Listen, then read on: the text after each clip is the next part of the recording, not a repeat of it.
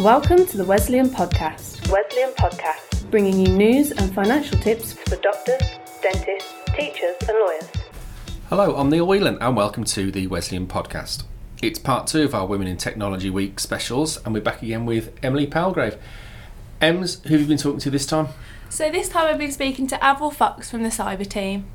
So the cyber team looks after threats coming in, so potential spam emails and viruses and that kind of thing, is that right? Yeah, Avril actually told me a lot more detail, so there's a lot more than you think going on in that space. Well, this sounds like it could be a good one then, so let's see what the pair of you had to say. Avril, what's been your career path in technology so far? So my career path started out in college where I completed a B Tech National um, course. I then proceeded on to university where I completed a computer science degree. I actually did a sandwich degree um, and this was very useful because it enabled me to secure a placement at Aston University in their I T department. Um, this gave me the opportunity to focus on different aspects of I T um, related to my degree, uh, um, so this helped for my career path. So it sounds like from a young age you were interested in technology. What initially attracted you? Um, what initially attracted me to technology, it was an area which was um, had a skill shortage, it was an area which was low in black minority, and it was an area which had very few females, and it was an area which was fast growing with um, innovations, and this allowed me to sort of um, wanting to go into that area to sort of be creative. So how long have you worked at the Wesleyan now? Um, I've worked at the Wesleyan now for seven years. I started off as a trainee programmer. Um, I then moved on to being an analyst programmer. So I haven't actually been in cyber for very long. I've only been in cyber for about eight months now. However, I started off as a um, programmer, as I said before, um, where I was able to be creative in developing code. So you're in trainee programming for quite a long time. What made you move to cyber? What inspired you? Um, what inspired me to be in cyber? It's an area which I've always been interested in. It's an area which is fast growing and becoming more popular. And it's an area I believe that needs more people. Um, so that's sort of the interest there, sort of attracted me to that fast growing and popular area. So it sounds quite interesting. Um, what does a typical day in cyber look like? A typical day in cyber is that we receive hundreds and hundreds of phishing email um, on a regular basis in cyber. So uh, it's then our job to sort of analyse those emails and ensure that they don't contain um, any malicious um, U R Ls or any malicious uh, attachments. So that would be a typical day in cyber, just analysing emails.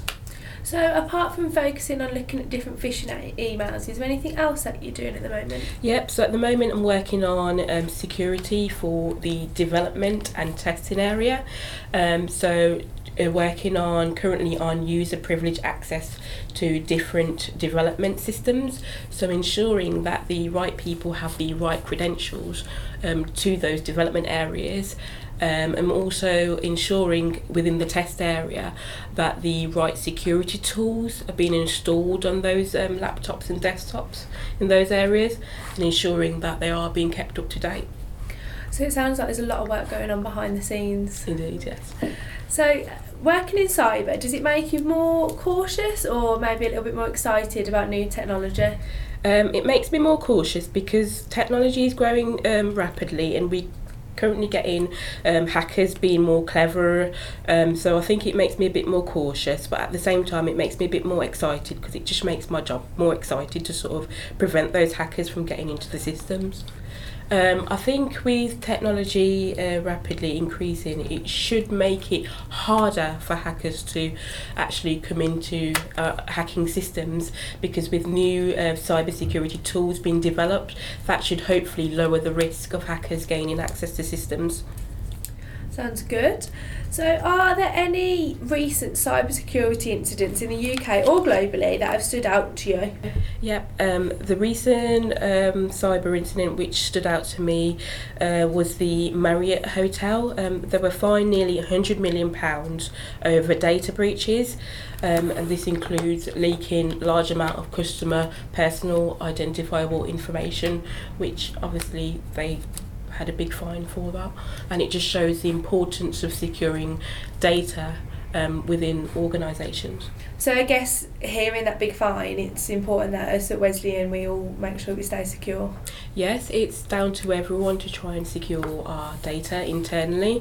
Um, and it's also down to our cyber team to sort of provide those training and provide different methods of how to secure our data. But ultimately it is down to everyone to ensure that our data is not leaked externally. A bit of a shocking fact for you here, only seventeen percent of the cyber community is women. What are your thoughts on this?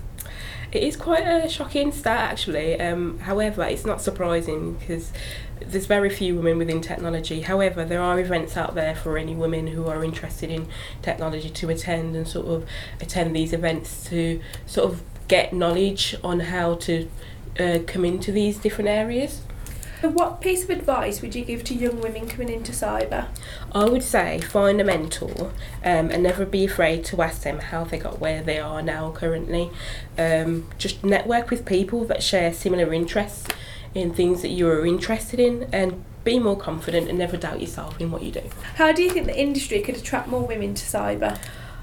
I would say the industry could attract more women into cyber by having more events um, for women in particular who have an interest in cyber, and just uh, have more speakers and uh, get them to discuss their journey in terms of how they actually got into cyber. So have you ever felt disadvantaged being a woman working in technology?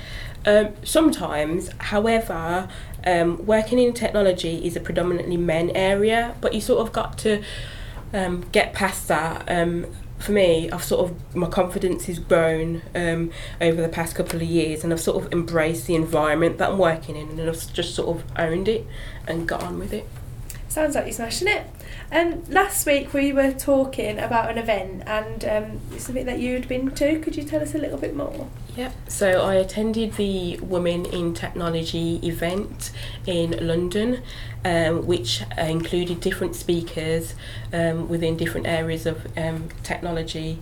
Um, this was actually very inspiring because I got to listen to different women talking about their journeys within technology, how they started and how they got to where they're currently at now. And that's our show for this week. Thank you to Emily and Avril. If you want to find out more about Wesleyan, you can go to wesleyan dot co dot uk. You can find us on Twitter at Wesleyan, on Instagram at Wesleyan underscore UK, and search for us on Facebook and LinkedIn. We'll be back again next time. Thanks for listening and see you then.